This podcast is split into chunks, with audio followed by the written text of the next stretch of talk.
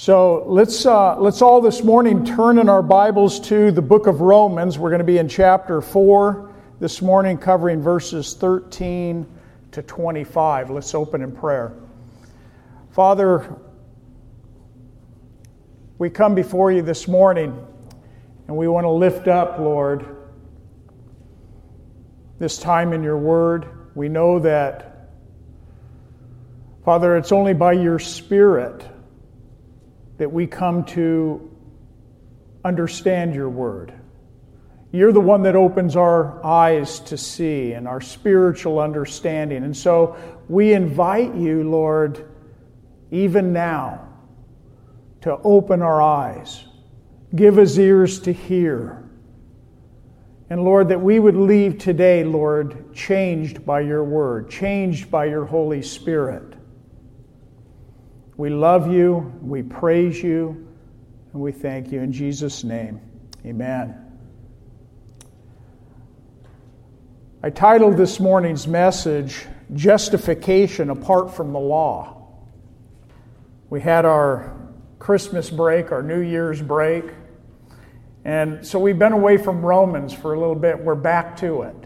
And I, am going to recap a few things, but I, I want to remind you that We've been on a journey all the way to chapter 4 here. Paul had already in chapter 1 made a clear statement that the Gentiles are guilty before God. In chapter 2, Paul declared that the Jews also stand guilty before God. In Scripture, you're either a Jew or you're a Gentile.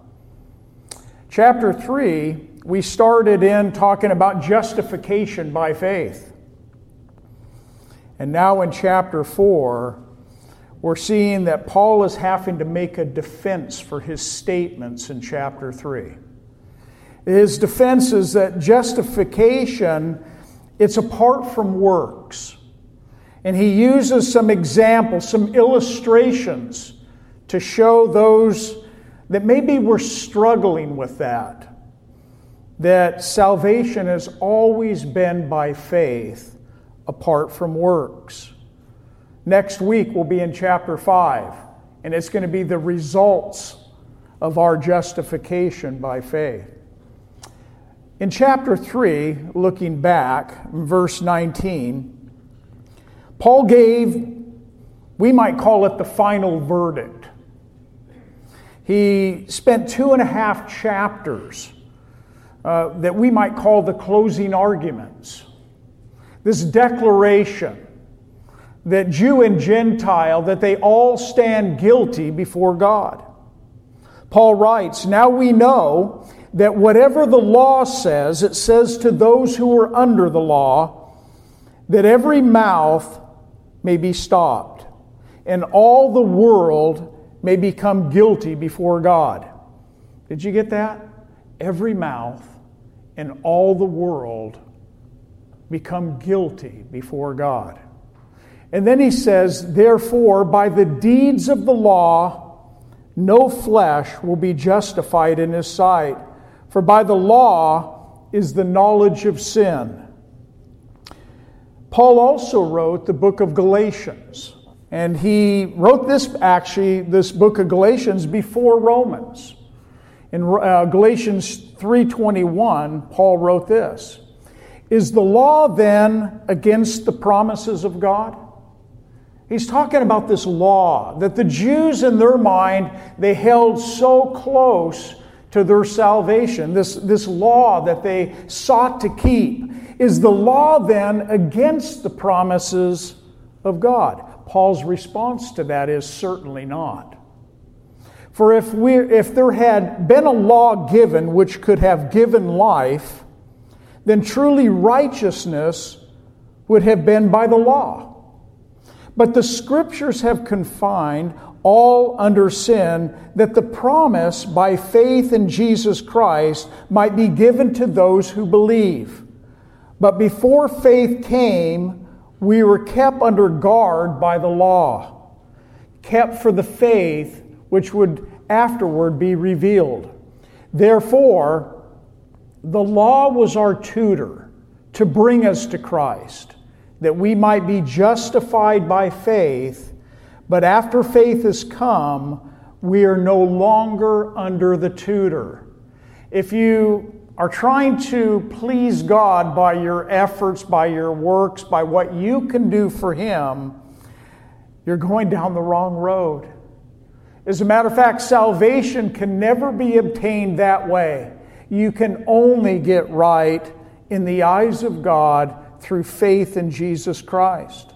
That bucks up against the flesh of a lot of religions in the world that bucks up uh, against the flesh, really, of ourselves, because we're all geared to think that we don't get something that glorious and that good for nothing. There must be something that God would want me to do or that I would have to do to obtain salvation. God says you can't do anything except simply put your faith and trust in the shed blood of Jesus Christ and that cross to save you.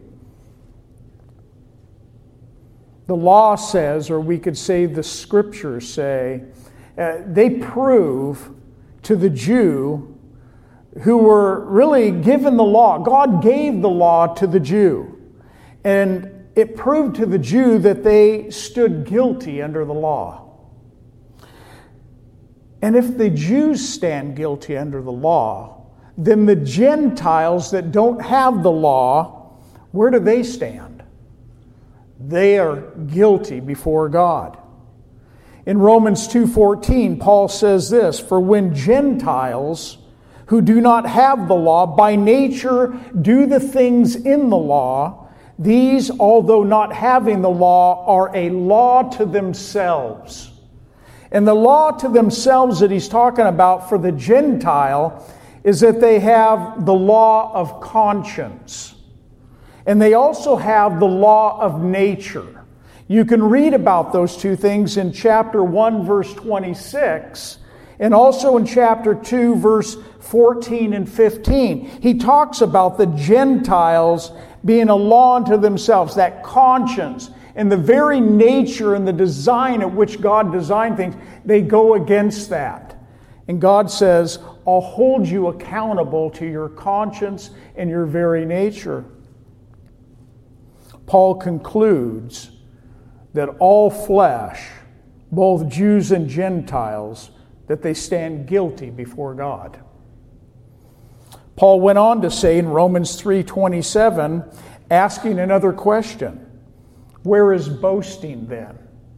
Have you ever had a time in your past where you boasted before somebody and said, "You know what? I think I'd go to heaven because you know what? I've always been a pretty good person." I've always tried to do the right things. I've never really hurt anyone. I, you know, the, the, the, the reasons go on and on. Where is boasting then? Paul says it's excluded. There won't be any boasting in heaven.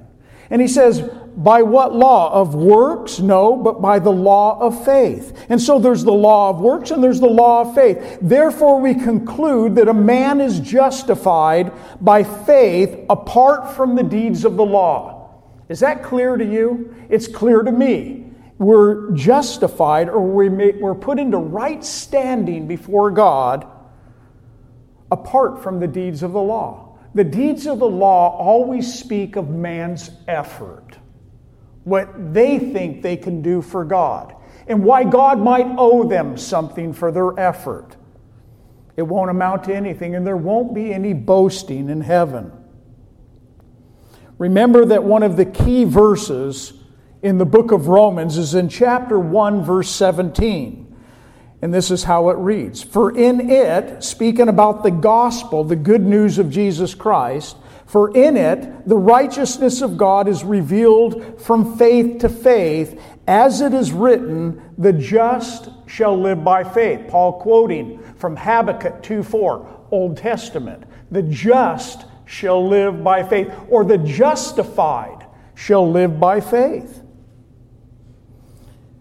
Just as a reminder, and I've covered this before, justification, by its very definition, is an act of God, whereby He takes mankind and He makes us just. He puts us into right standing. He frees us from guilt. He frees us from the penalty of sin.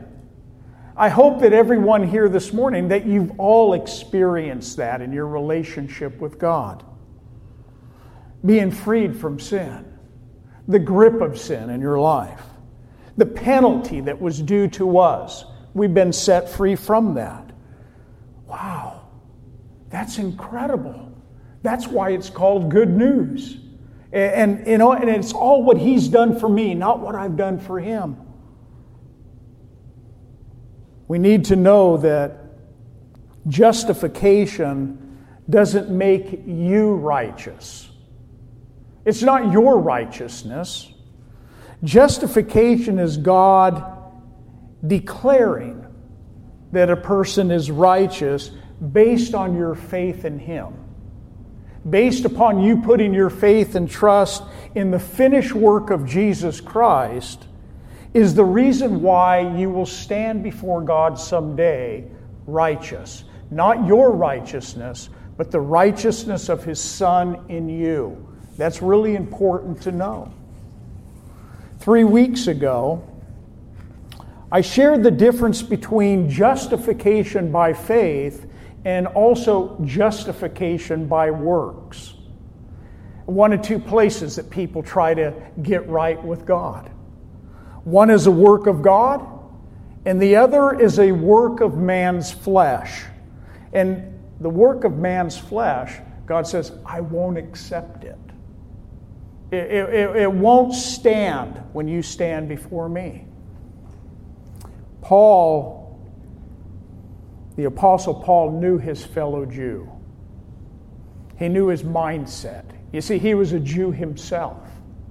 And he knew the thinking of how a, a Jew would wrestle with these things about the law and the law not being part of salvation.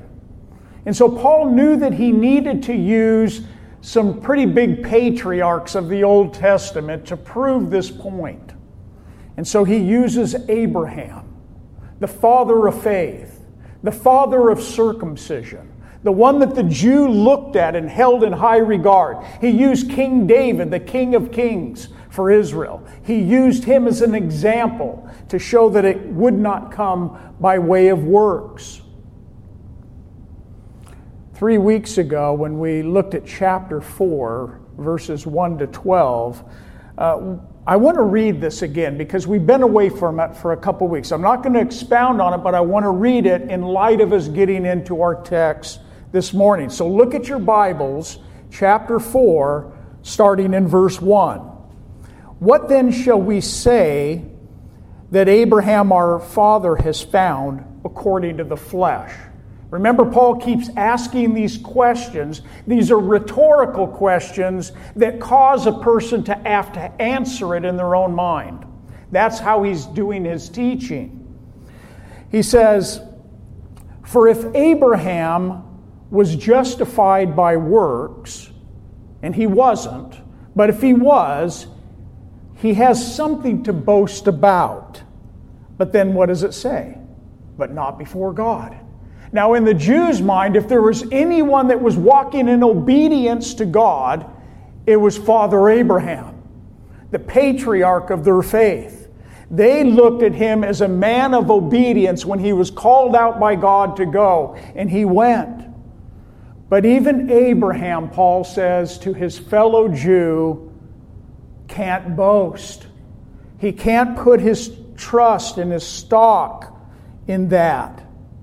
Verse 3 For what does the scripture say? Abraham believed God, and it was accounted to him for righteousness. Now, to him, or I could say, or to the person who works, the wages are not counted as grace, but as debt. In other words, you either are working for your salvation and thinking in your mind God owes it to you, or you're falling on the grace of God and His mercy for your salvation, and you realize that grace is not anything you could ever earn. He simply gives it to you. Which one do you want? I'll take grace and mercy from God every day over my works and what I think that I can do for God. Because I fail, I mess up, I won't be able to do it. He goes on to say, But to him who does not work, but believes on him. Very simple, isn't it? But to him who does not work, but believes on him who justifies the ungodly, his faith is accounted for righteousness. Just as David also describes the blessedness of the man to whom God imputes righteousness apart from the works.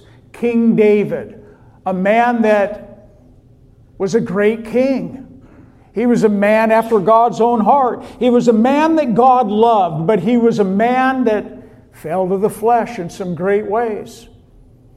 Paul's using King David as an example of a man that fell to the flesh, but he also was one that came to understand how blessed it is for a person to not have his sin imputed to him. You see, our sin was imputed to Christ when he hung there on that cross. Our sin was put upon him. He took our sin.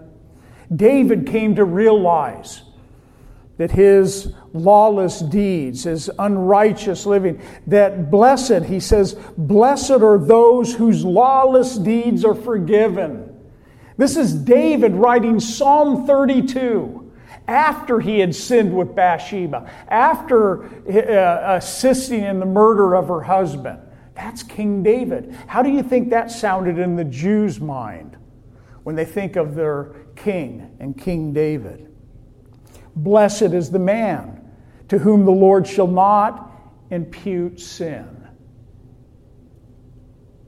Paul now asks another question. Verse 9 does this blessedness that King David is talking about, does this blessedness then come upon the circumcised? He's talking about the Jew only, or upon the uncircumcised, talking about the Gentiles? He says it's the Gentiles also.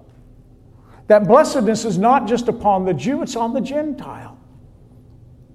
For we say that faith was accounted to Abraham for righteousness. How then was it accounted? While he was circumcised or uncircumcised? How would you answer that? How was it accounted to Abraham when he was circumcised or when he was not circumcised? Paul says, not while circumcised, but while uncircumcised. And Abraham received a sign of circumcision, a seal of the righteousness of the faith which he had while still uncircumcised, that Abraham might be the father of all those who believe.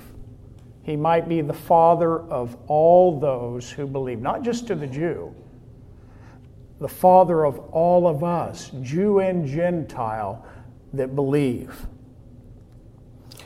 He says, uh, though they are uncircumcised, that righteousness might be imputed to them also, and the father of circumcision to those who are not only are of the circumcision, speaking to the Jew, but also that walk in the steps of the faith which our father Abraham had while still uncircumcised.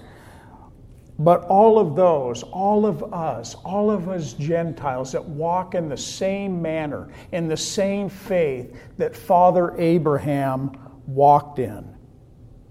Abraham, the father of circumcision, while he was still uncircumcised, became a partaker of the blessing. The blessing that came from God came when Abraham believed. God gave promises to Abraham. And he simply believed God for what he said, even though he couldn't comprehend how it was going to come to pass. You see, the order for Abraham's spiritual blessing, it's first he came by way of faith. It's how you came by way of faith, if you know Christ as your Lord and Savior. He first came by way of faith, then justification came to Abraham, and then circumcision followed. You see, they wanted to get it backwards. They wanted to say that circumcision, the outward circumcision of the flesh, was what God required for a person to come into right standing. It was the keeping of the law. And that's what they were believing. Paul needed to eliminate that thinking in their mind. Just like we need to eliminate that kind of thinking in people's mind that thinks somehow or another God's going to accept them based upon their works. Well, I was baptized. And that's sufficient? I got water baptized. I, you know, I was raised in a church. I, you know, those excuses today are the same thing that the Jew was saying in his heart and in his mind. Paul wrote in Galatians 3 and verse 8, he says, And the scripture foreseeing that God would justify the Gentiles by faith, preached the gospel to Abraham beforehand, saying, In you all the nations, that's Jew and Gentile, all the nations will be blessed. That's Paul. Yeah, he, he's making it very clear to the Jew and also to the Gentile that salvation came to Abraham. His faith in God was before circumcision ever came upon him. The problem with circumcision for the Jews was that they were glorying in it. Even in the book of Acts, if you read in the book of Acts, you'll see that some of the Jews that came to know that Jesus Christ was the Messiah, and they were converted Jews. They came to believe. They even struggled, even at that point, of trying to tell the Christians, the, the, these new Christians, they needed to be circumcised if they wanted to be right. Paul had to deal with that even in the New Testament, even after Christ. He had to deal with that in the Jews' mind because they couldn't let it go. They wrestled with it, they gloried in it, they boasted in it, and it was a hard thing to let go. Sometimes it's hard for us to let go like that. Have you ever found yourself being on a, in a works mentality before God? trying to please God by how many different things you can do, how much money you could give, how many different things, you know, and we get into this works kind of thing before God. And God says, you know what, when you're doing it for work's sake, I don't accept it. When you do works as out of an outflow of who you are and what I've done for you, I accept all of that and it glorifies me. In Hebrews 11:8 it says by faith Abraham obeyed when he was called to go out to the place which he would receive as an inheritance. Here's Abraham, the father of faith, obeying. And he went out not knowing where he was going, and by faith he dwelt in the land of promise this land that God had given to him, a foreign country, dwelling in tents with Isaac and Jacob, the heirs with him of the same promise, we're told. For he waited for a city which had foundations, whose builder and maker is God. Faith. God loves it. Hebrews chapter 11, the hallmark of faith, these men and women that just by faith believe God. It says in verse 17, by faith, Abraham, when he was tested, he offered up his son Isaac, and he who had received the promises offered up his only begotten son. Isn't that incredible? Old Testament, first book of the Bible. Here's Abraham, the father of faith, offering up his only begotten son, New Testament, Jesus Christ, the father sending his only begotten Son into this world. Here's Abraham offering up his only begotten son, of whom it was said, In Isaac your seed shall be called. Concluding, and listen to this, he was concluding that God was able to raise him up even from the dead, from which he also received him in a figurative sense. Here's Abraham, a man of faith, believing as he offered up his, that promised child, Isaac, upon that altar, that God would, was even able to raise him from the dead if he allowed him to kill him. That's faith. That's what honors God. That's what God receives. We've already looked at Romans chapter 4, 1 to 12. In verses 1 to 5, it was Abraham justified by faith. In verses 6 to 8, it was King David justified by faith. In verses 9 to 12, it was Abraham justified by faith apart from any ordinance of circumcision. This morning, we're going to see in verses 13 to 18 that Abraham was justified and made right in the eyes of God before the law was even given. Before the law was even given, he was made right in the eyes of God. In verses 19 to 25, Abraham was justified by faith in the resurrection. And so are you and I. Paul, being a Jew, knew how his fellow Jew thought. All of chapter 4 really is a way for Paul to come back and defend chapter 3. Let me give you the illustrations, he says, so that you'll come to understand that your circumcision, that law that you hold so dear, won't be enough. As a matter of fact, that law condemns you. That law brings wrath upon you. That's what they didn't understand. There's a word, and I've already talked about it some. There's a word that we need to be very clear on. It's the word accounted. Now, it's a Greek word that is translated a number of different ways in your English Bible. It's translated conclude, it's translated impute, or reckoned, or accounted. And so when you read your Bibles and you're reading these various ways this word is translated, it's saying the same thing. The word actually means to compute something. It means to calculate. You know, you get on the calculator, you know, you calculate things in your mind. It means to calculate something. That's what the word impute means. Now, in this chapter 4 that we're in, in Romans, it's used the most time, I think, in the New Testament, right here. It's actually used 11 times in chapter 4. We see um, in chapter 4, verse 3 For what does the scripture say? Abraham believed God, and it was accounted to him for righteousness.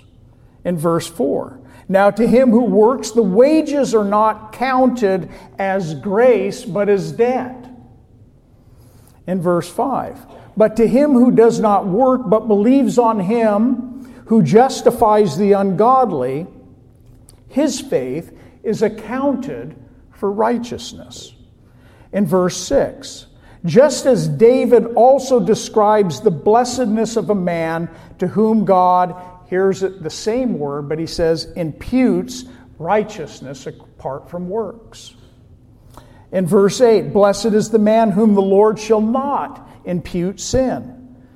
Verse 9, does this blessedness then come upon the circumcised only or upon the uncircumcised also? For we say that faith was accounted to Abraham for righteousness. In verse 10, how then was it accounted? While he was circumcised or uncircumcised? Not while circumcised, but while uncircumcised. And then in verse 11, And he received a sign of circumcision, a seal of the righteousness of faith, of the faith, which he had while still uncircumcised, that he might be the father of all those who believe, though they are uncircumcised, that righteousness might be imputed to them. This imputing of God's righteousness to you and I puts you in right standing before God when you put your faith and trust and you believed in the cross and the shed blood of Jesus Christ, the death, burial, and resurrection of Jesus Christ, you said, I believe. And God came into your heart and life by His Holy Spirit. At that point, His righteousness was imputed to you. Have you ever had gone to your bank account? I, I think you would all like it if it hasn't happened. And you looked at it and there was more in there than you thought. You know, it's like somebody made a deposit into my bank account and you got all excited and thrilled. Wow, I didn't, you know, and that's what we're talking about. God putting something to our account that we didn't even deserve. It was all His grace and His mercy. And I looked at my account and there it was. God saved me apart from myself. Pretty incredible. In verse 22, it says, And therefore it was accounted to him for righteousness. Verse 23, Now it was not written for his sake alone that it was imputed to him. Verse 24, But also for us. It shall be imputed to us who believe in him who raised up Jesus our Lord from the dead. Pretty incredible chapter. Look at verse 13 now in your Bibles. For the promise that he, that he is Abraham, for the promise that Abraham would be the heir of the world, the father of faith, it was not to Abraham or to his seed through the law, but through the righteousness of faith. Paul's making a statement, a clear declaration that it was apart from the law, but through faith alone. Genesis 26 4, when that promise was made to Abraham, God said, And I will make your descendants multiply as the stars of heaven. I will give to your descendants all these lands and in your seed, Abraham, all the nations of the earth shall be blessed. Do you know that that trickles all the way down to you and I? He did that in Abraham, the father of faith, and it comes all the way to us today, even as Gentiles. The promise by God was not through the law, but only through the righteousness that God gives to us through faith. Paul writes in Ephesians 2 8 and 9, For by grace are you saved through faith. That word through, if you look it up in a Bible dictionary, this is what it means a channel. A channel. You know what a channel is? A channel, like if you were to run water down this channel, is just going down. Uh, that faith is the channel that God chose to use to bring you into a relationship with God. For by grace are you saved through faith. It's not your faith. It's, it's not even the faith that saved you. The only thing that saves you is the shed blood of Jesus Christ. For by grace are you saved through faith, not that of yourself. It is the gift of God not of works, lest anyone should boast. Verse 14 For if those who are of the law are heirs, if they're the ones that are the heirs of this promise, then Paul says faith is made void. If it's those that are keeping the law that become heirs to God. You know what an heir is? Somebody that becomes, gets an inheritance. somebody that becomes an heir of the estate, somebody that has the right to be an heir. For if those who are of the law are heirs, then faith is made void. It's useless. Then just go work for it. Faith is void. And the promise made of no effect. Doesn't mean anything then. Just work for it. Just keep the Ten Commandments. Do all, you know, and God will maybe let you into heaven. You see, an heir by definition is one who receives his allotted possession by right of sonship. Did you get that? You become a child of God when you give your life to Christ. You become an heir. You're adopted into the family of God the moment you believe. And all of those spiritual blessings that we read about in Ephesians 1, they become yours. It's all yours because you're an heir. Romans 8:16 tells us that the Spirit himself talking about the Spirit of God it bears witness with our spirit that we are children of God and if children then heirs and heirs of God and joint heirs with Christ. When you gave your life to Christ and as you began to walk in your walk with the Lord did you come more and more to that full assurance in your heart? You know what? I know I'm a child of God. I know that He saved me. There is no doubt in my mind. I know what I used to be. I know what I am now. There is no, in His Spirit agreeing with my spirit that I'm a child. I can't even put it into words how that works. But all, one thing I know I know that I know that I know. I know that I'm saved. I know He lives in me. Wow. That's what we have. You're an heir of Christ. Ephesians 3 6, that the Gentiles should be fellow heirs. Not just the Jew, but that the Gentiles, Paul says, should be fellow heirs of the same body and partakers of his promise in Christ through the gospel, Jew and Gentile.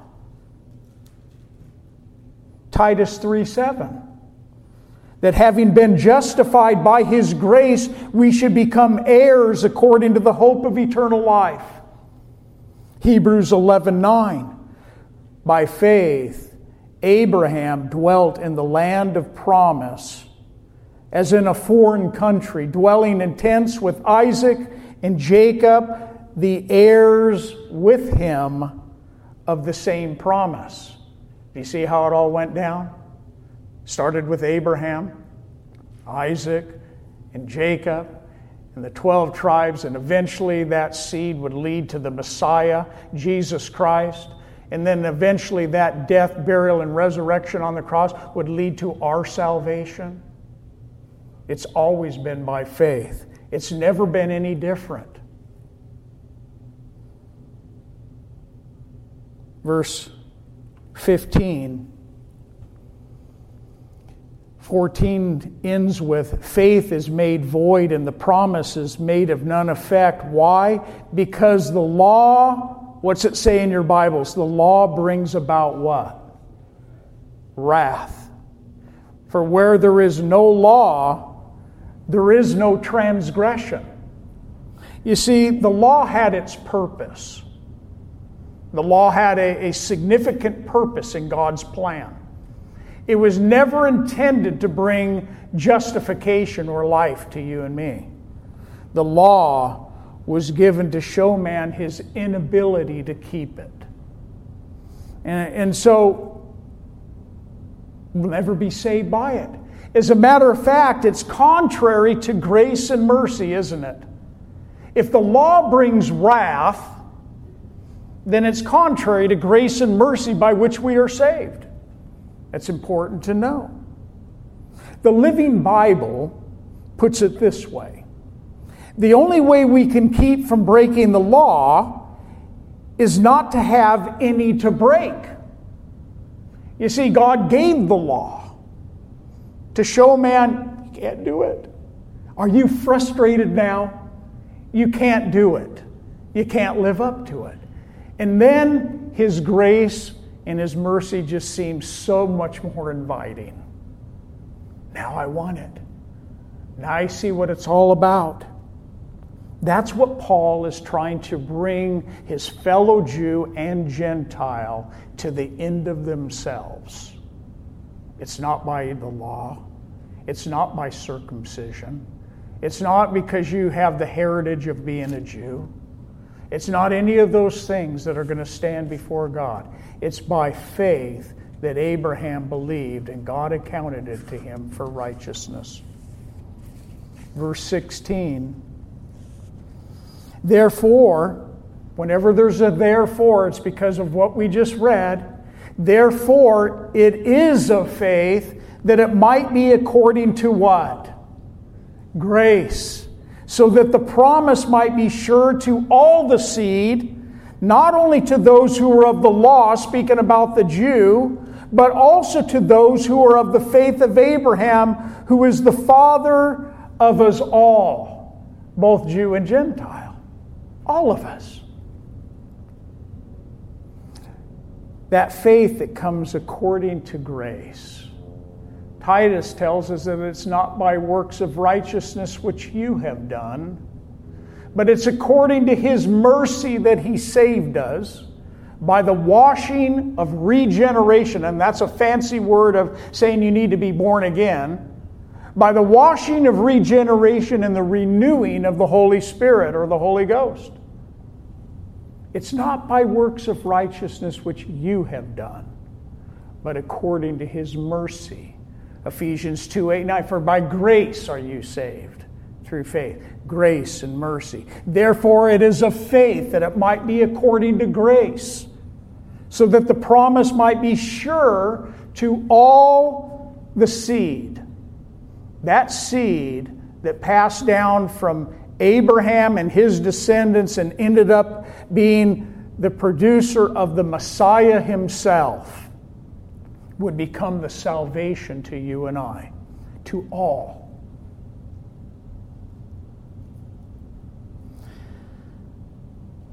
Verse 17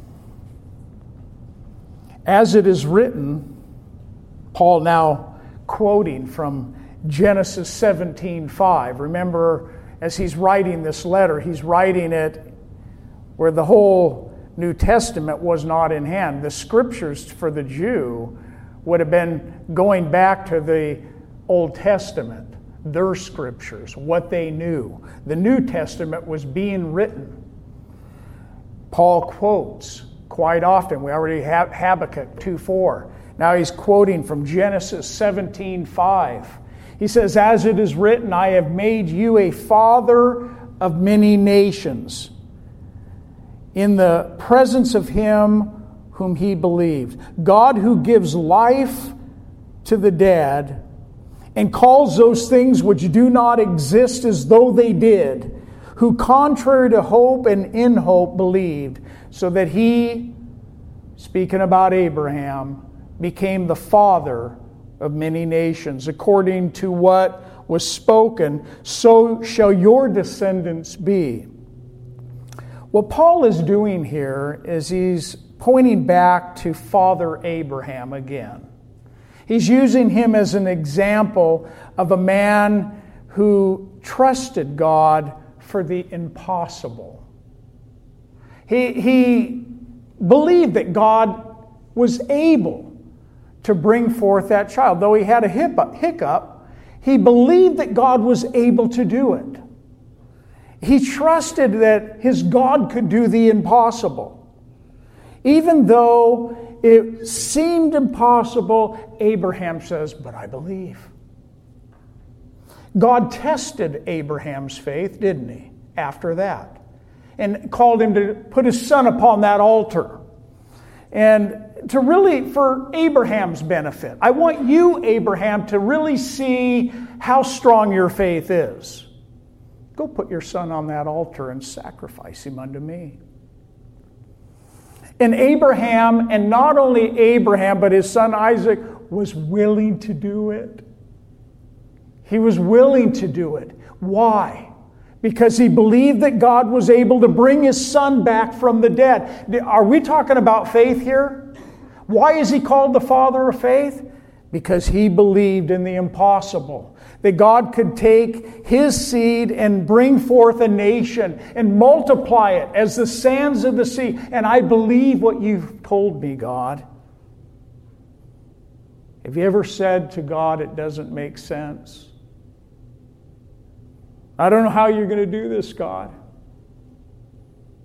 It's literally impossible. Do you understand that that's what a miracle is? A miracle is when it goes beyond the ability to comprehend how was that done. That's a miracle. That was what Abraham was believing. That's why he's the father of faith. That's why it all started in faith before the law was even given to Moses. It's always been by faith. Though people want to say, and even the cults, sometimes you'll have a Jehovah's Witness go, yeah, but he offered his son on the altar. See, it's faith plus works. No. He already was imputed righteousness before he even offered his son upon that altar. Verse 19, and not being weak in faith, Abraham did not consider his own body already dead, since he was about a hundred years old, and the deadness of Sarah's womb. I had to look up what's the oldest person in our day and age that's given birth? Anybody have any idea?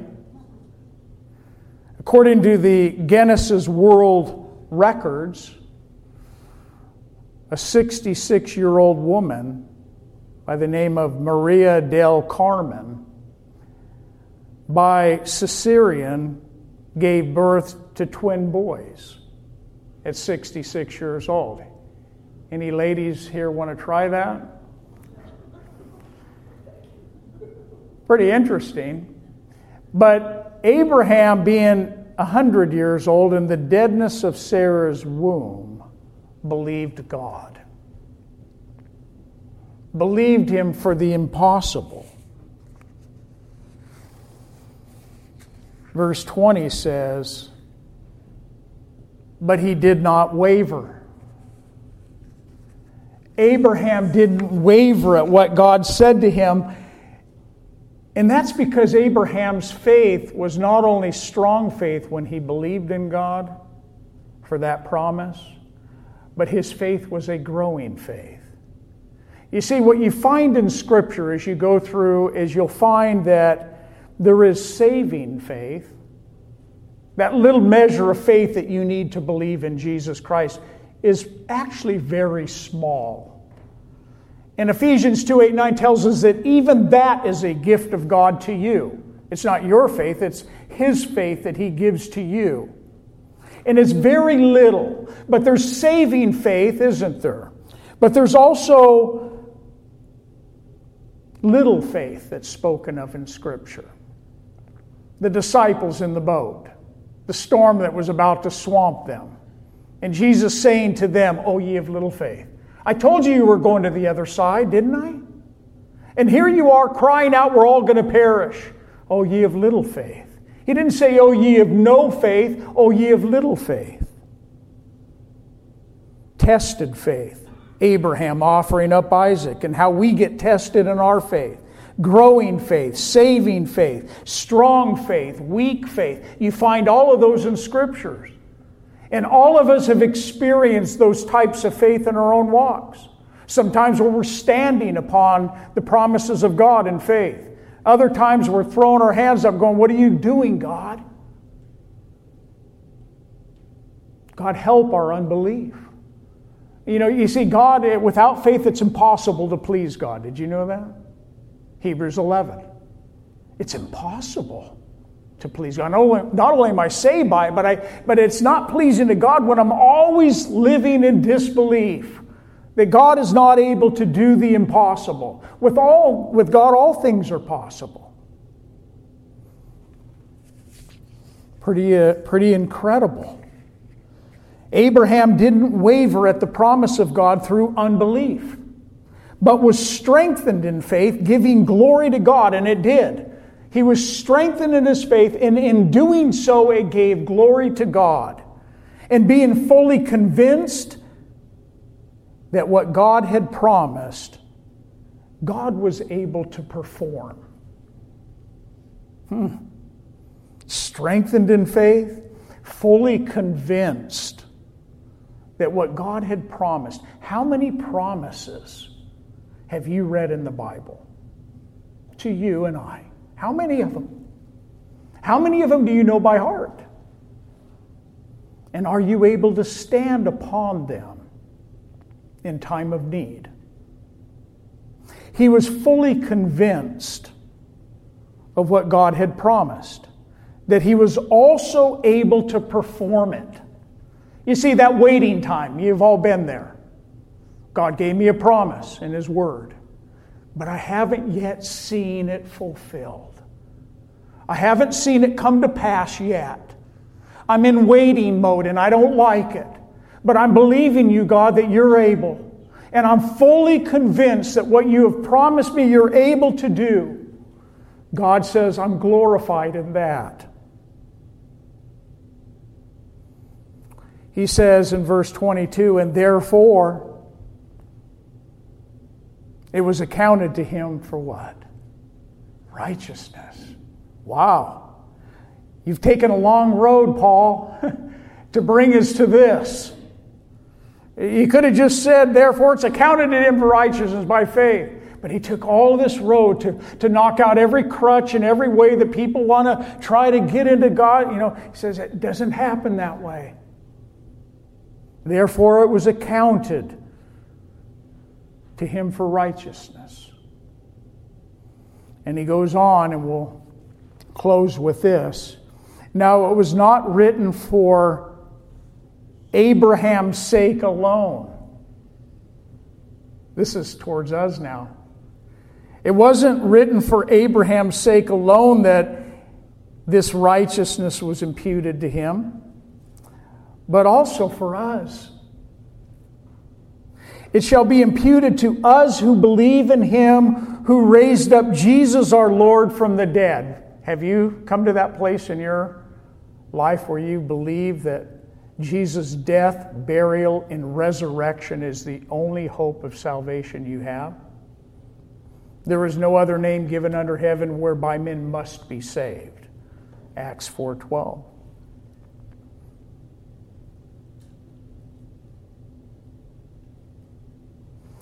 verse 25, who was delivered up. That delivered up is speaking of the cross. That Jesus Christ was delivered up because of our offenses.